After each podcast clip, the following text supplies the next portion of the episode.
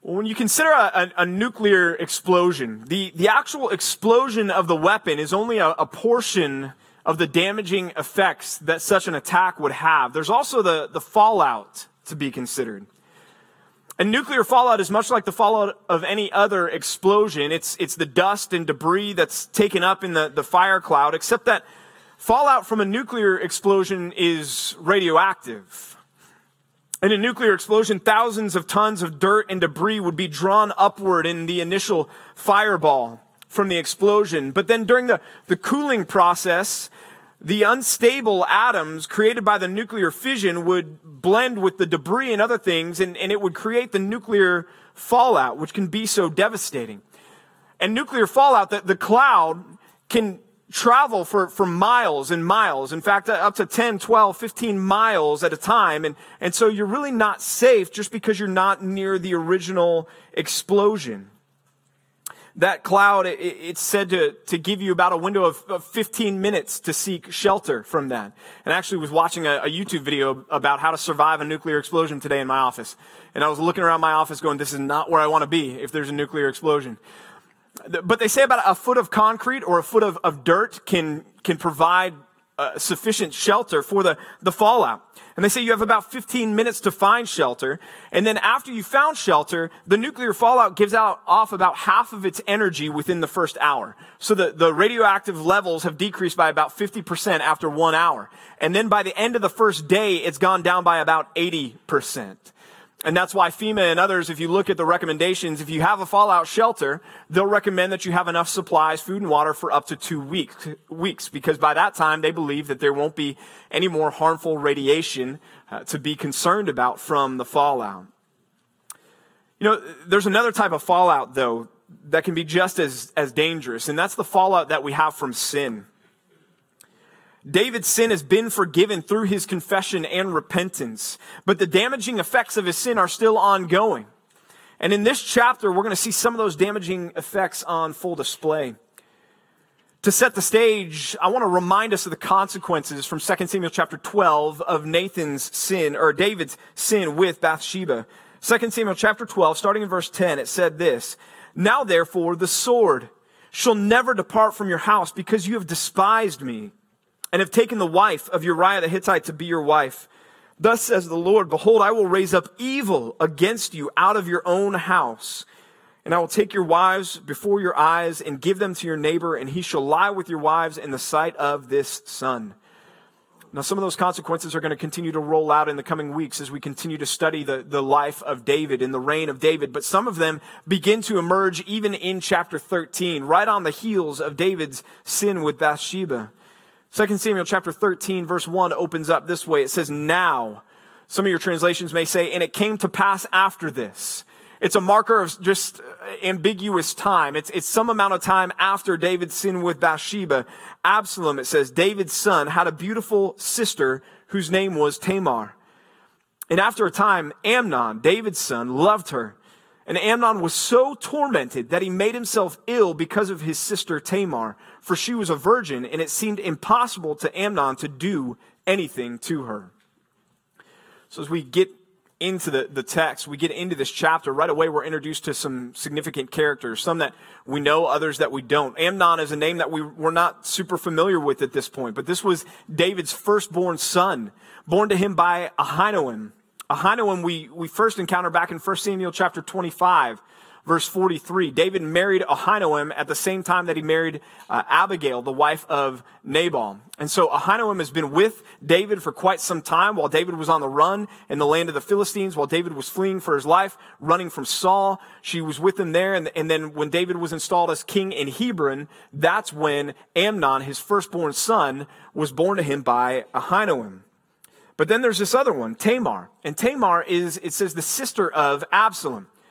So this is a, a half sister of Amnon, not his full blooded sister, but the full blooded sister of Absalom. And Tamar's mom was a woman named Maacah. And she's mentioned in 2 Samuel 3 3, but outside of that, we really don't know a whole lot about this woman. Just one of David's wives. She bore to him Tamar and Absalom. Well, one day Amnon takes notice of his sister in a way that uh, we would cringe at, right? He finds out that he's attracted to her. That she's beautiful to him. And he becomes frustrated over the seeming impossibility of seeing his lust for his half sister satisfied. And what he was up against, he was, he was up against three challenges that led him to say this thing is impossible. The first challenge he was up against was her virginity. Deuteronomy chapter 22, verses 13 through 21 very clearly and explicitly promote virginity with those that are unbetrothed. It talks about the penalty for a woman if she was found to have slept with a man before she was married and what would happen there. And so, uh, as Amnon was looking at his half sister and lusting after her, he realized that this would be a, grave thing to sleep with her since she was a virgin. So that was one thing.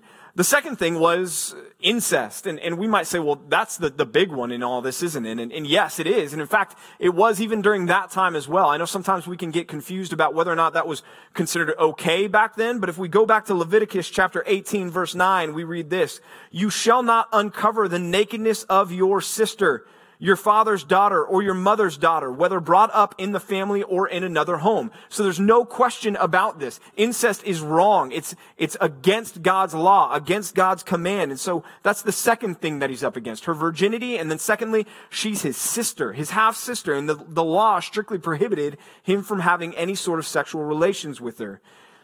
The third thing that he was up against was that the wives of each king were kept in their own dwelling and then their daughters were kept in even greater seclusion.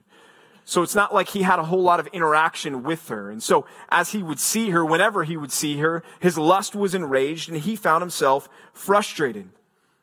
Well, we see that, that Tamar is represented as somebody who's chaste, who's a, a, virgin, who is following after God's law in that regard. And she's juxtaposed here to Amnon. Because what we see in Amnon is almost a, like an animal in heat at this point, completely consumed with his lust to the point that it says in the text that he makes himself sick over his half sister.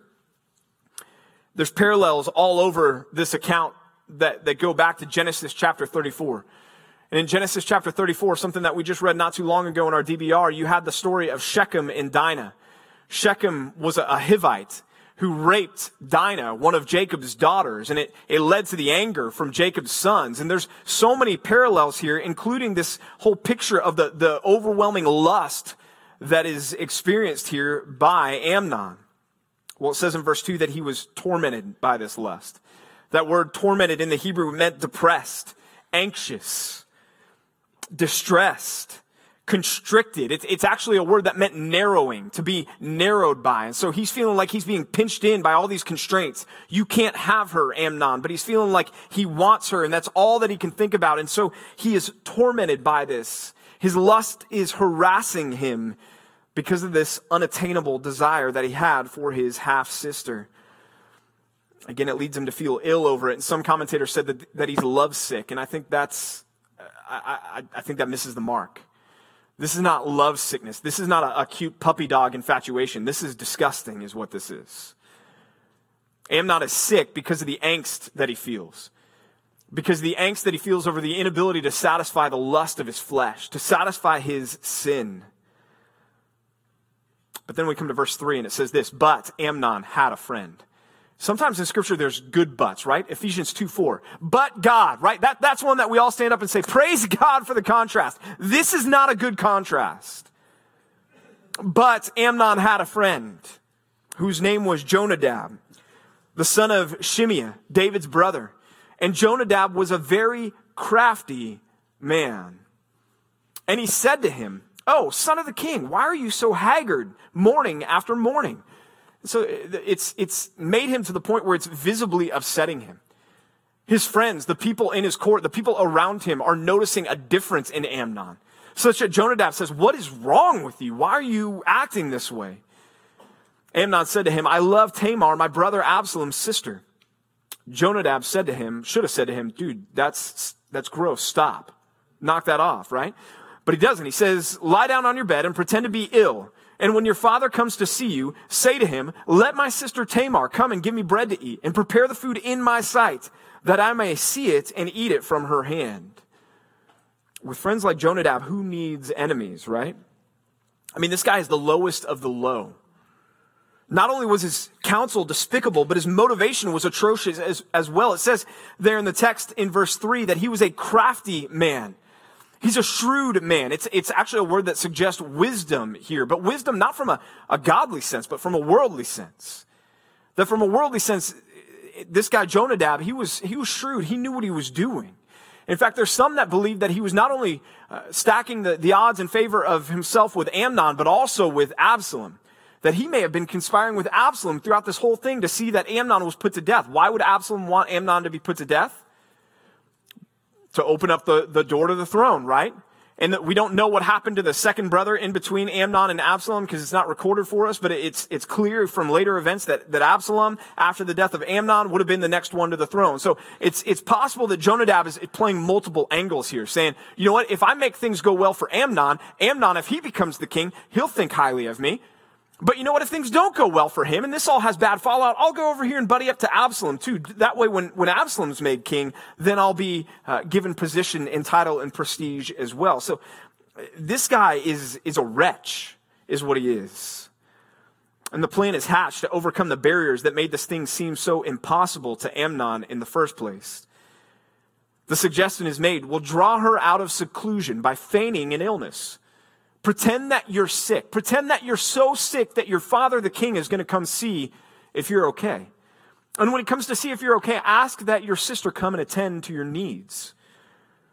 To bake the bread, to bake the, the food in front of you, in your sight. Well, Amnon listens to the unwise counsel of Jonadab and carries out his plan exactly as it had been proposed. We pick up in verse 8 and it says, So Tamar went to her brother Amnon's house where he was lying down and she took dough and kneaded it and made cakes in his sight and baked the cakes. And she took the pan and emptied it out before him, but he refused to eat. And Amnon said, send out everyone from me. So everyone went out from him. And then Amnon said to Tamar, bring the food into the chamber that I may eat from your hand. And, and Tamar took the cakes that she had made and brought them into the chamber to Amnon, her brother.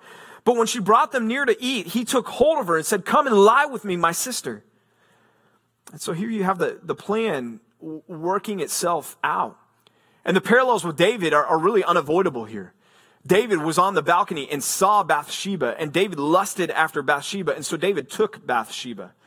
Here you have Amnon, David's son. He sees Tamar. He desires and lusts after Tamar, and so he takes Tamar. The sins of the father visited on the following generation. And there's another parallel as well. You remember what God told David through Nathan, right? He told David, look, I gave you so much. I put you as king over all of Israel. What would you need that I wouldn't have given to you? And yet you took something that wasn't yours to take. And here you have Amnon. He is the heir apparent to the throne of Israel. This guy's not a slouch. He's not struggling in life. He's got the things that he needs. His needs are being met, and yet in, his lust, in his sin, he says, but I want what I can't have. And he goes out and takes it. In verse 12, Tamar responds and answers him and says, No, my brother, do not violate. That word violate. It's also used in Genesis 34. Again, Shechem and Dinah, that story there. And it's a word that means to rape. Do not rape me. Do not violate me. For such a thing is not done in Israel. Do not do this outrageous thing that outrageous thing. It's, it's a, the idea there is something that's sacrilegious. It's unthinkable. It's unimaginable. And, and she's pleading, she's begging him, don't do this as he has her in his grasp. Notice how many times she says, don't, no, stop. She says, no, my brother, do not do this. This is not done in Israel. Do not do this. This was rape, plain and simple. There's no dressing this up as anything but that. In verse 13, she even tries to pierce the veil of his blind lust. She says in verse 13, As for me, where could I carry my shame? And as for you, you would be as one of the outrageous fools in Israel. Now therefore, please speak to the king, for he will not withhold me from you. She appeals to three things here. First, she says, if, if you really care about me, think about what this is going to do to me. This is going to leave me humiliated, shamed, embarrassed, disgraced, and I'm going to have nowhere to go. And then she appeals to, to his own pride. She says, look, if you go through with this, think about what you're giving up. You're going to become, go from being the, the heir of the throne to being an outrageous fool in Israel. She uses the same Hebrew root word that's the, the name of Nabal, fool. She says, You're going to be a, a fool to an extraordinary degree in Israel. And then the third thing that she appeals to, and I think this is just a last ditch desperation here. She says, just ask David, and maybe, maybe our father will give me to you, as, as uh, absurd as that is. But I think that was her trying to just buy some time to get away. I don't think David would have blessed that union. I think David knew enough to say, this is wrong, this should never happen. But I think in her mind, she's desperate at this point. She's looking for something to derail the, the lust that has her in his grasp. But at this point, Amnon was long past being reasoned out of his sin. He was on, in a full on lust fueled pursuit. And in verse 14, Amnon rapes Tamar, his half sister. Sin is, it's powerful. It is. Temptation and, and those things that entice us are powerful. We don't give in to sin because there's nothing better to do. We give in to sin because of its appeal. And that's where the power of it lies. And sometimes that appeal can so cloud our discernment that we do whatever it takes to see that lust satisfied. It's point number one for us tonight. It's this beware of the blinding power of lust. Beware of the blinding power of lust. And again, this is all part of the fallout of David's fall, the, the fallout of David's sin. David fell prey to this, and now his son is falling prey to the same thing. In this instance, it's sexual lust. In David's in, situation, it was sexual lust. But this principle, the blinding power of lust, is true of any lust. It can be the lust for power that can lead us to compromise, that can lead us to step on people, that can lead us to break relationships, that can lead us to, to be prideful and arrogant. It can be a lust for prestige, for position that can lead us to materialism, that can lead us to whatever it may be, that we put our confidence in something other than in Christ. It can be a lust for possessions. I have to have that. And so, whatever I need to do to get that, that's what I'm going to do. Even if it means sin. It can be a lust for revenge. We've already seen that in David's story. We're going to see that even in the rest of this chapter and, and moving on as well. A lust for revenge that chooses to ignore biblical principles and say, I'm going to take matters into my own hand. It can also just be a lust to escape reality. Just the, the, the burden of life, the difficult situation we find ourselves in. We can escape through drugs or through alcohol or through pornography or, or, even just through mindless entertainment, just sitting down in front of the TV and turning it on and letting nonsense just wash over us. Because when we're doing those things, we don't have to think about tomorrow. We don't have to think about where the next paycheck's coming from. We don't have to think about our relationship with our wife. We don't have to think about our child who's not walking with Christ. Those lusts, they, they can blind us Whereas when we're in our, our right mind, we would think to ourselves, I can't believe I would ever do that. Amnon knew, knew it was wrong to lust after his sister. He knew it was wrong to rape. He knew it was wrong to steal her virginity. And he knew it was wrong to deceive to make all of this happen. The first two verses of chapter 13 make that abundantly clear to us. That's why he was angst ridden and sick over this. But like his father David before him, he didn't care. He didn't care. This is part of the continued tragedy of David's sin. What David modeled, Amnon mimics. The principle for us is this when lust is given free rein, it will obscure our discernment and cause us to do things we never imagined we would. When lust is just let go in our lives, when, it, when it's not checked, when we just open the floodgates and say, I'm just going to give myself over to this desire that I have, it's going to cloud our judgment. And those things that we say, I would never do this, I would never do this, I would never cross that line, I would never go this far.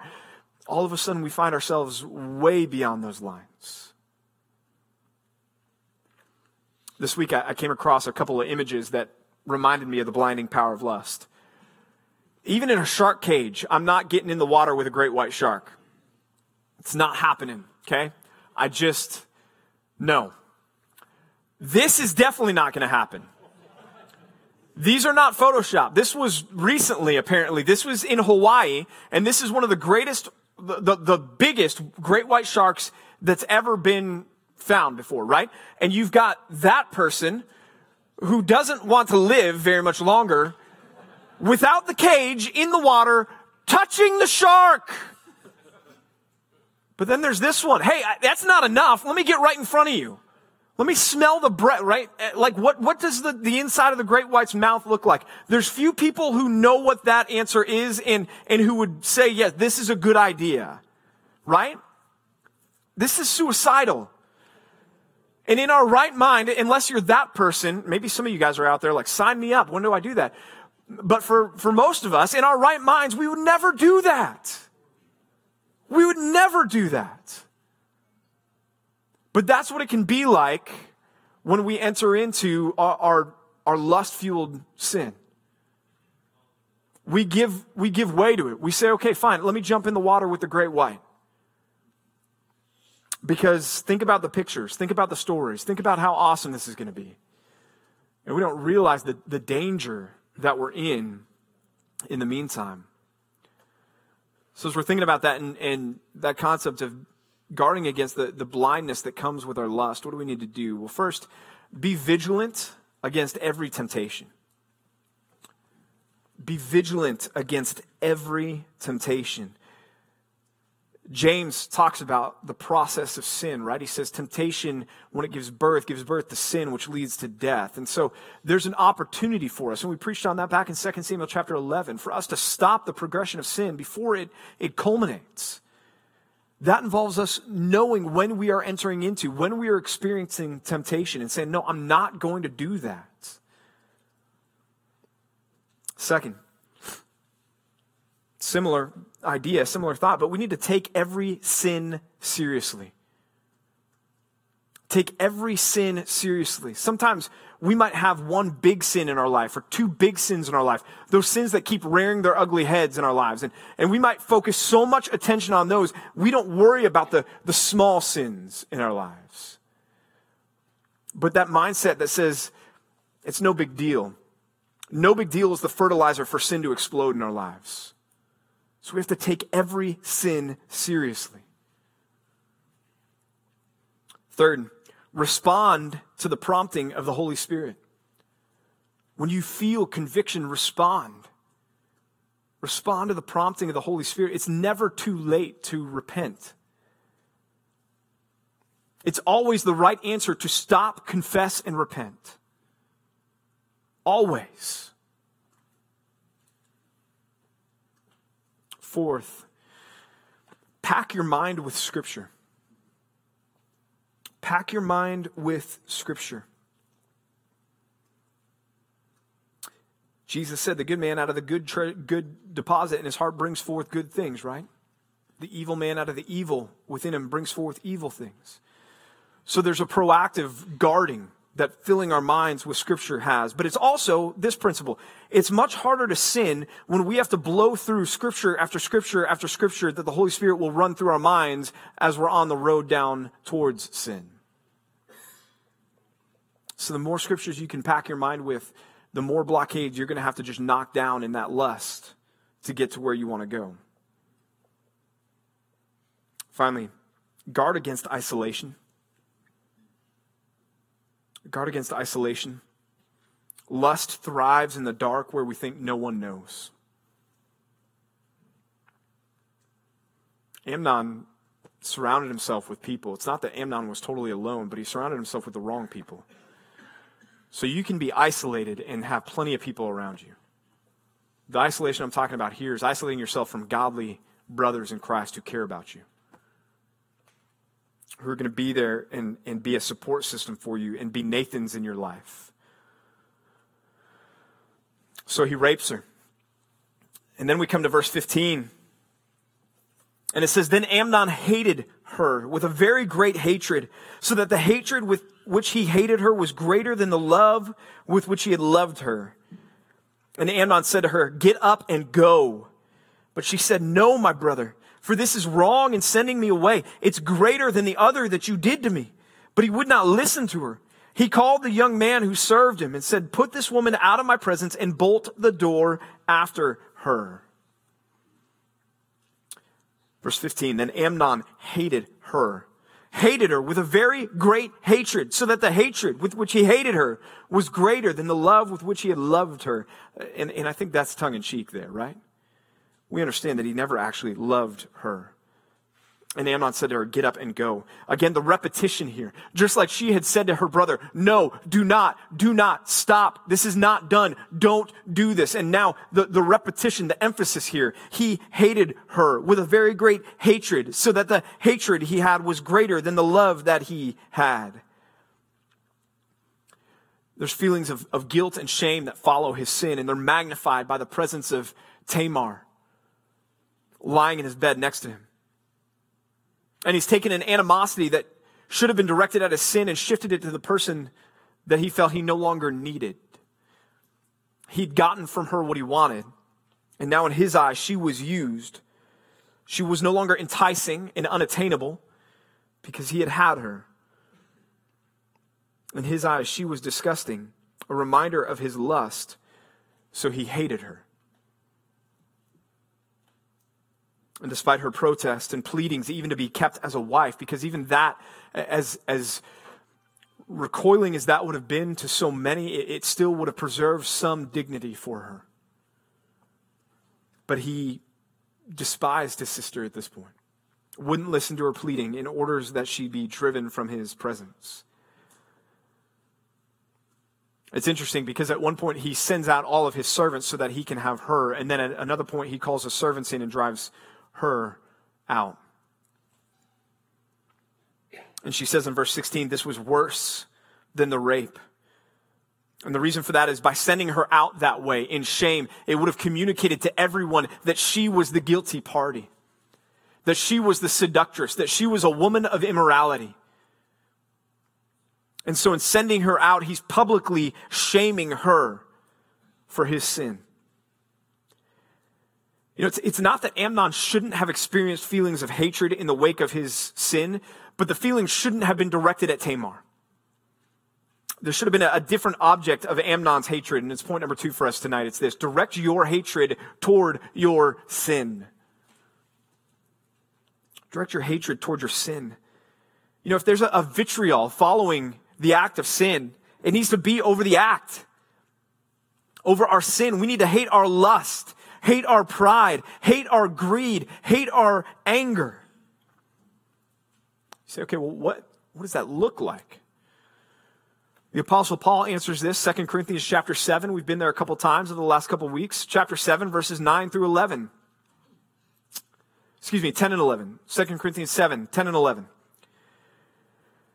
The apostle Paul there says, For godly grief produces a repentance that leads to salvation without regret whereas worldly grief produces death. Verse 11, for see what earnestness this godly grief has produced in you, but also what eagerness to clear yourselves, what indignation, and there's the word, indignation, what hatred, what a, reviling you have, what fear, what longing, what zeal, what punishment. At every point you have proved yourselves innocent in the matter. It's the, the indignation over our sin that we need to have. Amnon was indignant over his sin against Tamar, but he took it out on her and not on his sin. Paul says this hatred, this indignation that we have, it should produce an earnestness in us to, to make things right, to correct things. It should produce an eagerness, he says, to vindicate ourselves through putting sin to death. Saying, I'm done with that. It's, I'm, I'm, I can't wait to have so much separation from, from that sin, to be able to say, I'm completely free from that. It's not there anymore. That's repentance. That's leaving it behind. It should produce a, a fear within us of falling prey to the same sin again. It should produce a, a zeal in us for holiness and for doing the right thing. And it should produce in us a desire to be innocent from this sin forevermore. That's what true hatred of our sin produces in us, what it looks like. 2 Corinthians 7 10 and 11. And so I want to ask you tonight do you have a hatred for the sins in your life that looks like that? Do you have an indignation over them, or are you comfortable with them? When you sin what, and you feel that, that animosity towards it, that frustration, that angst, that anger, where is that directed? You know, if somebody comes up and, and punches my son in the face, I'm not going to be mad at my son, right? I'd be mad at the person that did that. We need to take our anger, our hatred in response to sin and direct it where it needs to be directed. And that's at the actual sin in our life, whatever that may be. Amnon instead hated Tamar. Pick back up in verse 19. It says, And Tamar put ashes on her head. Actually, back up to verse 18. Now she was wearing a long robe with sleeves, for thus were the virgin daughters of the king dressed. So his servant put her out and bolted the door after her. And Tamar put ashes on her head and tore the long robe that she wore. And she laid her hand on her head and went away crying aloud as she went.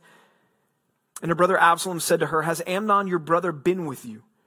Now hold your peace, my sister. He is your brother. Do not take this to heart. So Tamar lived a desolate woman in her brother Absalom's house. Having been rejected by Amnon, Tamar goes out in mourning. And she's wearing the, the, the, the robe of a virgin daughter of the king. And in her grief, she tears the robe in a sign of mourning, and, and, she takes the ashes and she sprinkles them on her head, and she leaves with her hand on her head, which was a, a sign of mourning, a sign of grief, a sign of, of sorrow. And she goes to her brother Absalom, and Absalom is able to, to conclude what took place. And he says to her uh, an, an interesting thing. He says, Do not take this matter to heart. And, and what that idiom, what that, that phrase meant there in the Hebrew was, Don't dwell on this thing don't dwell on this thing. it was almost him saying, Look, I'm going to take care of things. Things are going to be okay. Don't dwell too long on this. This is not your fault. I'm going to bring you in. You're going to be okay. Now, there was only so much that he could do for her. He couldn't provide a, a husband for her.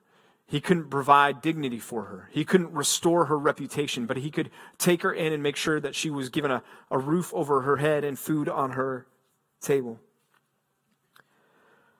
That's Absalom's immediate response, at least. But what about David? What's David's immediate response?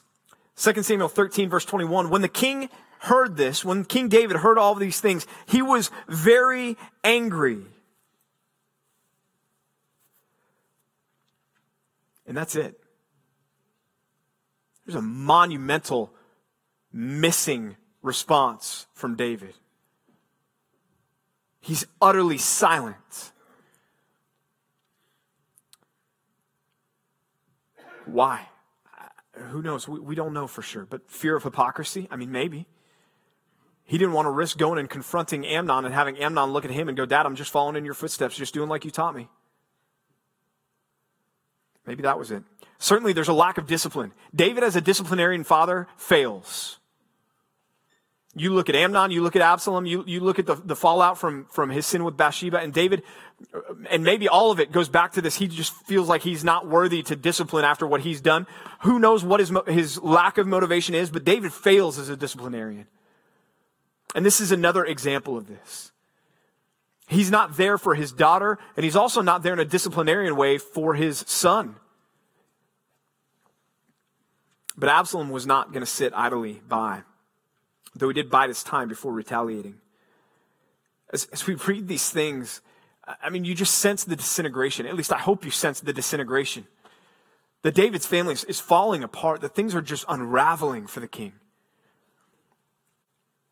And again, it goes back to his sin. It's the fallout of his fall. Well, in verses 23 through 39, Absalom says, Hey, I'm going to have a celebration because he's shearing the sheep. It would have been a, a party much like you would have when you, you harvest, right? Because you're going to shear the sheep, you're going to take the wool, you're going to turn a profit. So let's celebrate this. And so Amnon, or Absalom, excuse me, it, it extends an invitation to King David and says, Hey, dad, why don't you and, and the whole fam, why don't you guys come out to the, the sheep shearing? Probably knowing that David was going to turn that one down at, this point. And David says no. And, and so Absalom says, well, why don't you, why don't you go send, send Amnon in my place? And, and Absalom's pretty shrewd. He, he's pretty smart at this point. Because David, even though he's reluctant at first, eventually gives in because he's probably thinking to himself, well, it's been two years. I mean, if Absalom was going to do anything, he would have already taken this out. So, sure, why not? Hey, Amnon, how did he convince Amnon to do this? That's my question. That's what I want to know. Hey, Amnon, uh, you know Absalom? He wants to hang out with you. Take your brothers, go spend some time. Maybe, maybe that was it. He thought, well, my, my brothers are going to be there. Surely there's nothing that's going to happen. But the plot is, is hatched. Absalom says to his servants, hey, when, when they come out and when we're celebrating and when we're partying and when Amnon has drunk a little bit too much, I want you to strike and I want you to kill him. Again, do you, do you see the echoes of David's sin repeating itself in the lives of his children? Amnon is assassinated by his, by his brother Absalom. And David's initially given false information that all of his sons were killed, were slain, and he mourns greatly over that. But then there's Jonadab again, because Jonadab's always there when you need him. And he pops up and says, Hey, don't worry about it. It's not all of your sons. It's, it's just Amnon. Clearly, Jonadab's not too broken up about Amnon, his buddy, being killed by Absalom, because he's right there in the king's ear looking to comfort King David in, in the wake of these things. But Absalom, meanwhile, runs. And again, this is setting the stage for, for everything else that's going to fall as a result of, of the consequences, the fallout of David's sin. And David runs and he takes up residence in Geshur for three years. For three years. So the fallout of David's fall so far, David's daughter has been raped by his son. His daughter has become a shut in to live out the rest of her days in shame. His son Amnon, his firstborn, was murdered by another one of his sons. And his son Absalom, who murdered his son Amnon, was now estranged from him and the family because of his actions against Amnon. This is what sin does. Again, we talked about it last week. If, if David was able to push out from the, the, the, table, zoom out, so to speak, like that guy with the, the iPhone and the kidney, and, and, and able to see all of the consequences of his sin, would he have still thought it was worth it to sleep with Bathsheba that night? I would say no chance and it continues to unravel. And sin, it, it divides, it devastates, it shames, it humiliates, it wrongs, and it hides. And these impacts of sin can, can quickly spiral out of control and leave us with broken dreams, broken testimonies, broken relationships, and it can replicate itself in the lives of the ones that we love the most. Point number three tonight is this fear the destruction that accompanies sin.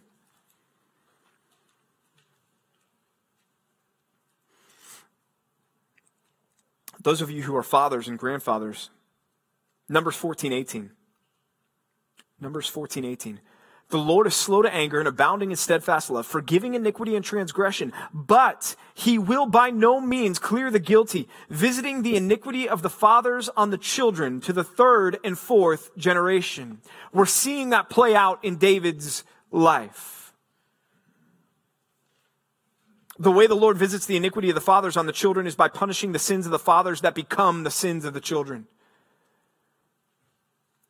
That's one of the destructive elements of sin in our lives as, as men who have families who look to us.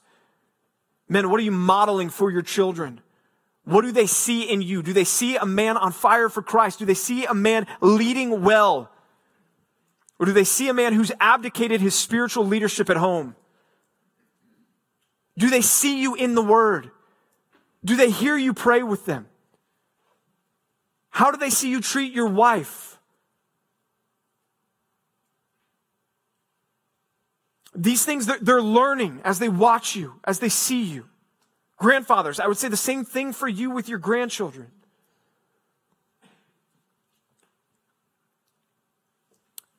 But even if you're not a dad or a grandfather, sin's destructive in the lives of those we love, is it not? I mean, think about it. Sin betrays trust. Sin fails to love.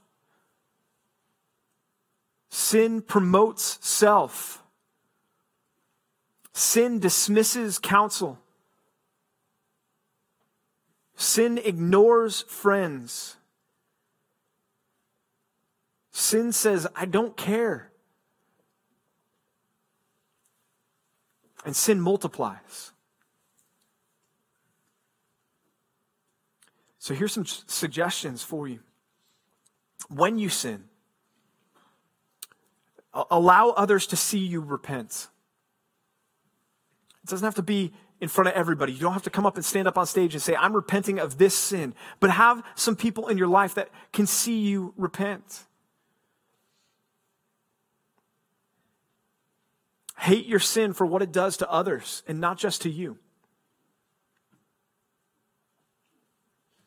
And this might be part of your confession. As you've repented, there may be some people that you need to go to and, and confess to them and say, Look, I'm sorry that I, I did this because I see that this could impact you this way.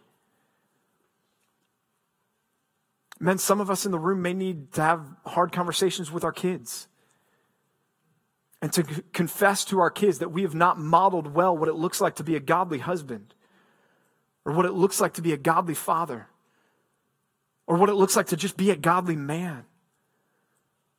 And to confess that to them so that they see, okay, dad recognizes there's something wrong with the way that he's been acting, the way that he's been behaving. This is something that I need to make sure that I'm not wanting to grow up and be like dad in this area.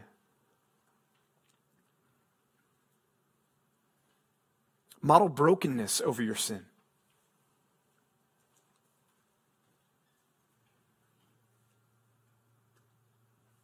Let others see that, that you're, you're not okay with this, that this is wrong, that this is grievous, that this is something that should never have happened.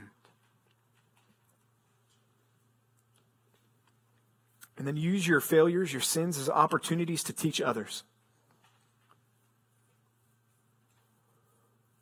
For some of you, that may be at home. For some of you, that may be in discipleship relationships.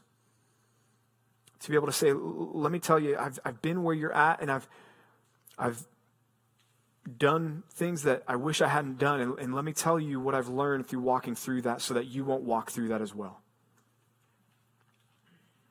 I, I wish David had done those things with his sons. I wish David hadn't had to needed Nathan to come to him with that parable and confront him in such a, a, a public manner. 2020 hindsight, we can't go back. God's sovereign over those things, absolutely. But I wonder if he had had a, a truly biblical response to his sin, would chapter 13 have happened? Would his sin still have been as destructive if he had dealt with it to begin with with a biblical repentance? So, this is the fallout of David's sin and it's beginning to rain down all around him. And I'd like to tell you that it gets better, that this is the worst, but it's not, and it doesn't. So, what do we do? Well, we learn, right? We learn from the negative examples, from the non sugar coated, non altered examples. I mean, that's one of the things that's so great about the, the Bible. One of the things that, that points to its authenticity is its, its heroes have their warts thrown front and center, don't they? But that doesn't mean we can't still learn. We need to learn from David's example on a negative side of things. We need to learn from the negative example of Amnon and Absalom. But all this is, is again, the, the fallout of David's sin. And that roots back to something that I think a, lot of this is traceable to, and that is that, that they t- took their eyes off of God off of everything that God had provided, off of everything that God had commanded, off of everything that God wanted and desired for them. David did that, Amnon did that, Absalom did that. And they began to be controlled by their own lust, their own desires, what they wanted, not necessarily what, what God wanted. And so I think the foundational truth underneath all of this is we need to make sure that we haven't done the same thing. That we need to make sure, men, and maybe it's a recalibration that we need to have even tonight together, is to say, look, we want to make sure that we're focused on what the Lord wants in our lives and say, I'm following Him, not my own desires, not my own flesh, not my own lusts and ambitions. I think that's part of the reason why this section is recorded for us. It's God's grace written across these pages, showing us what happens when we let sin run rampant in our lives, when we take our eyes off of Him and His will for us and put our eyes on our own flesh and what we want instead. And so I hope we can learn from that. We can be encouraged as well, knowing that throughout this whole thing, we are still talking about the man that God looked at and said, He's a, a man after my own heart. We're still looking at the man who wrote Psalm 32 who said, How blessed is the man whose sins are forgiven, right? And, and, who wrote Psalm 51. I mean, this is D- David learned a great deal from this. And if you've been where David is, you can still learn a lot through this. If you've been where Amnon is, you can learn a lot for this. There's forgiveness, again, like we've been preaching the last two weeks. I'll come back to it again tonight and hopefully for every, uh, every other message that I ever have. And that is there's forgiveness at the cross, right? No matter where you are tonight, if, if you're saying, man, I'm an Amnon, I've blown it, or I'm Absalom, I've blown it, you haven't. There's time. Tonight could be the night. Repent and come to Christ. Confess your sins and find forgiveness at the cross. If you're a believer out there and you've just been, you've been Amnon, you've, you've been just letting your lust run wild. Tonight's the night to, to say, no, I'm going to go 2 Corinthians 7 on my lust. And I'm going to have indignation over my sin and I'm going to put an end to it and I'm going to stop and I'm going to submit myself to Christ and move forward. And so there's great hope for us. There's great hope for us. Let's pray together. God, I thank you for your word, for the harder portions of your word, like this one. God, what, what was done by Amnon was eh, absolutely heinous, Lord. It should cause us to recoil, it should cause us to shudder. So, Lord, I, I pray that we would be men that see every one of our sins, though, and realize that every single one of our sins needed to be paid for just as much as that one did. That as much as that one demanded your full justice, as much as that one incurred and was worthy of your full wrath being poured out on him for all of eternity, Lord, so is every single one of our own sins. And so, Lord, I pray that even such a thought as that would drive us to be so grateful for the cross, so grateful for Christ, that He has satisfied your wrath for us, that there's not a drop of your wrath left for us to drink when we stand face to face with Christ. That we can hear, Well done, my good and faithful servant, not because we are any, anything in and of ourselves, but because of what Christ has done for us. We praise God for that. Lord, I pray that we would learn lessons from this passage.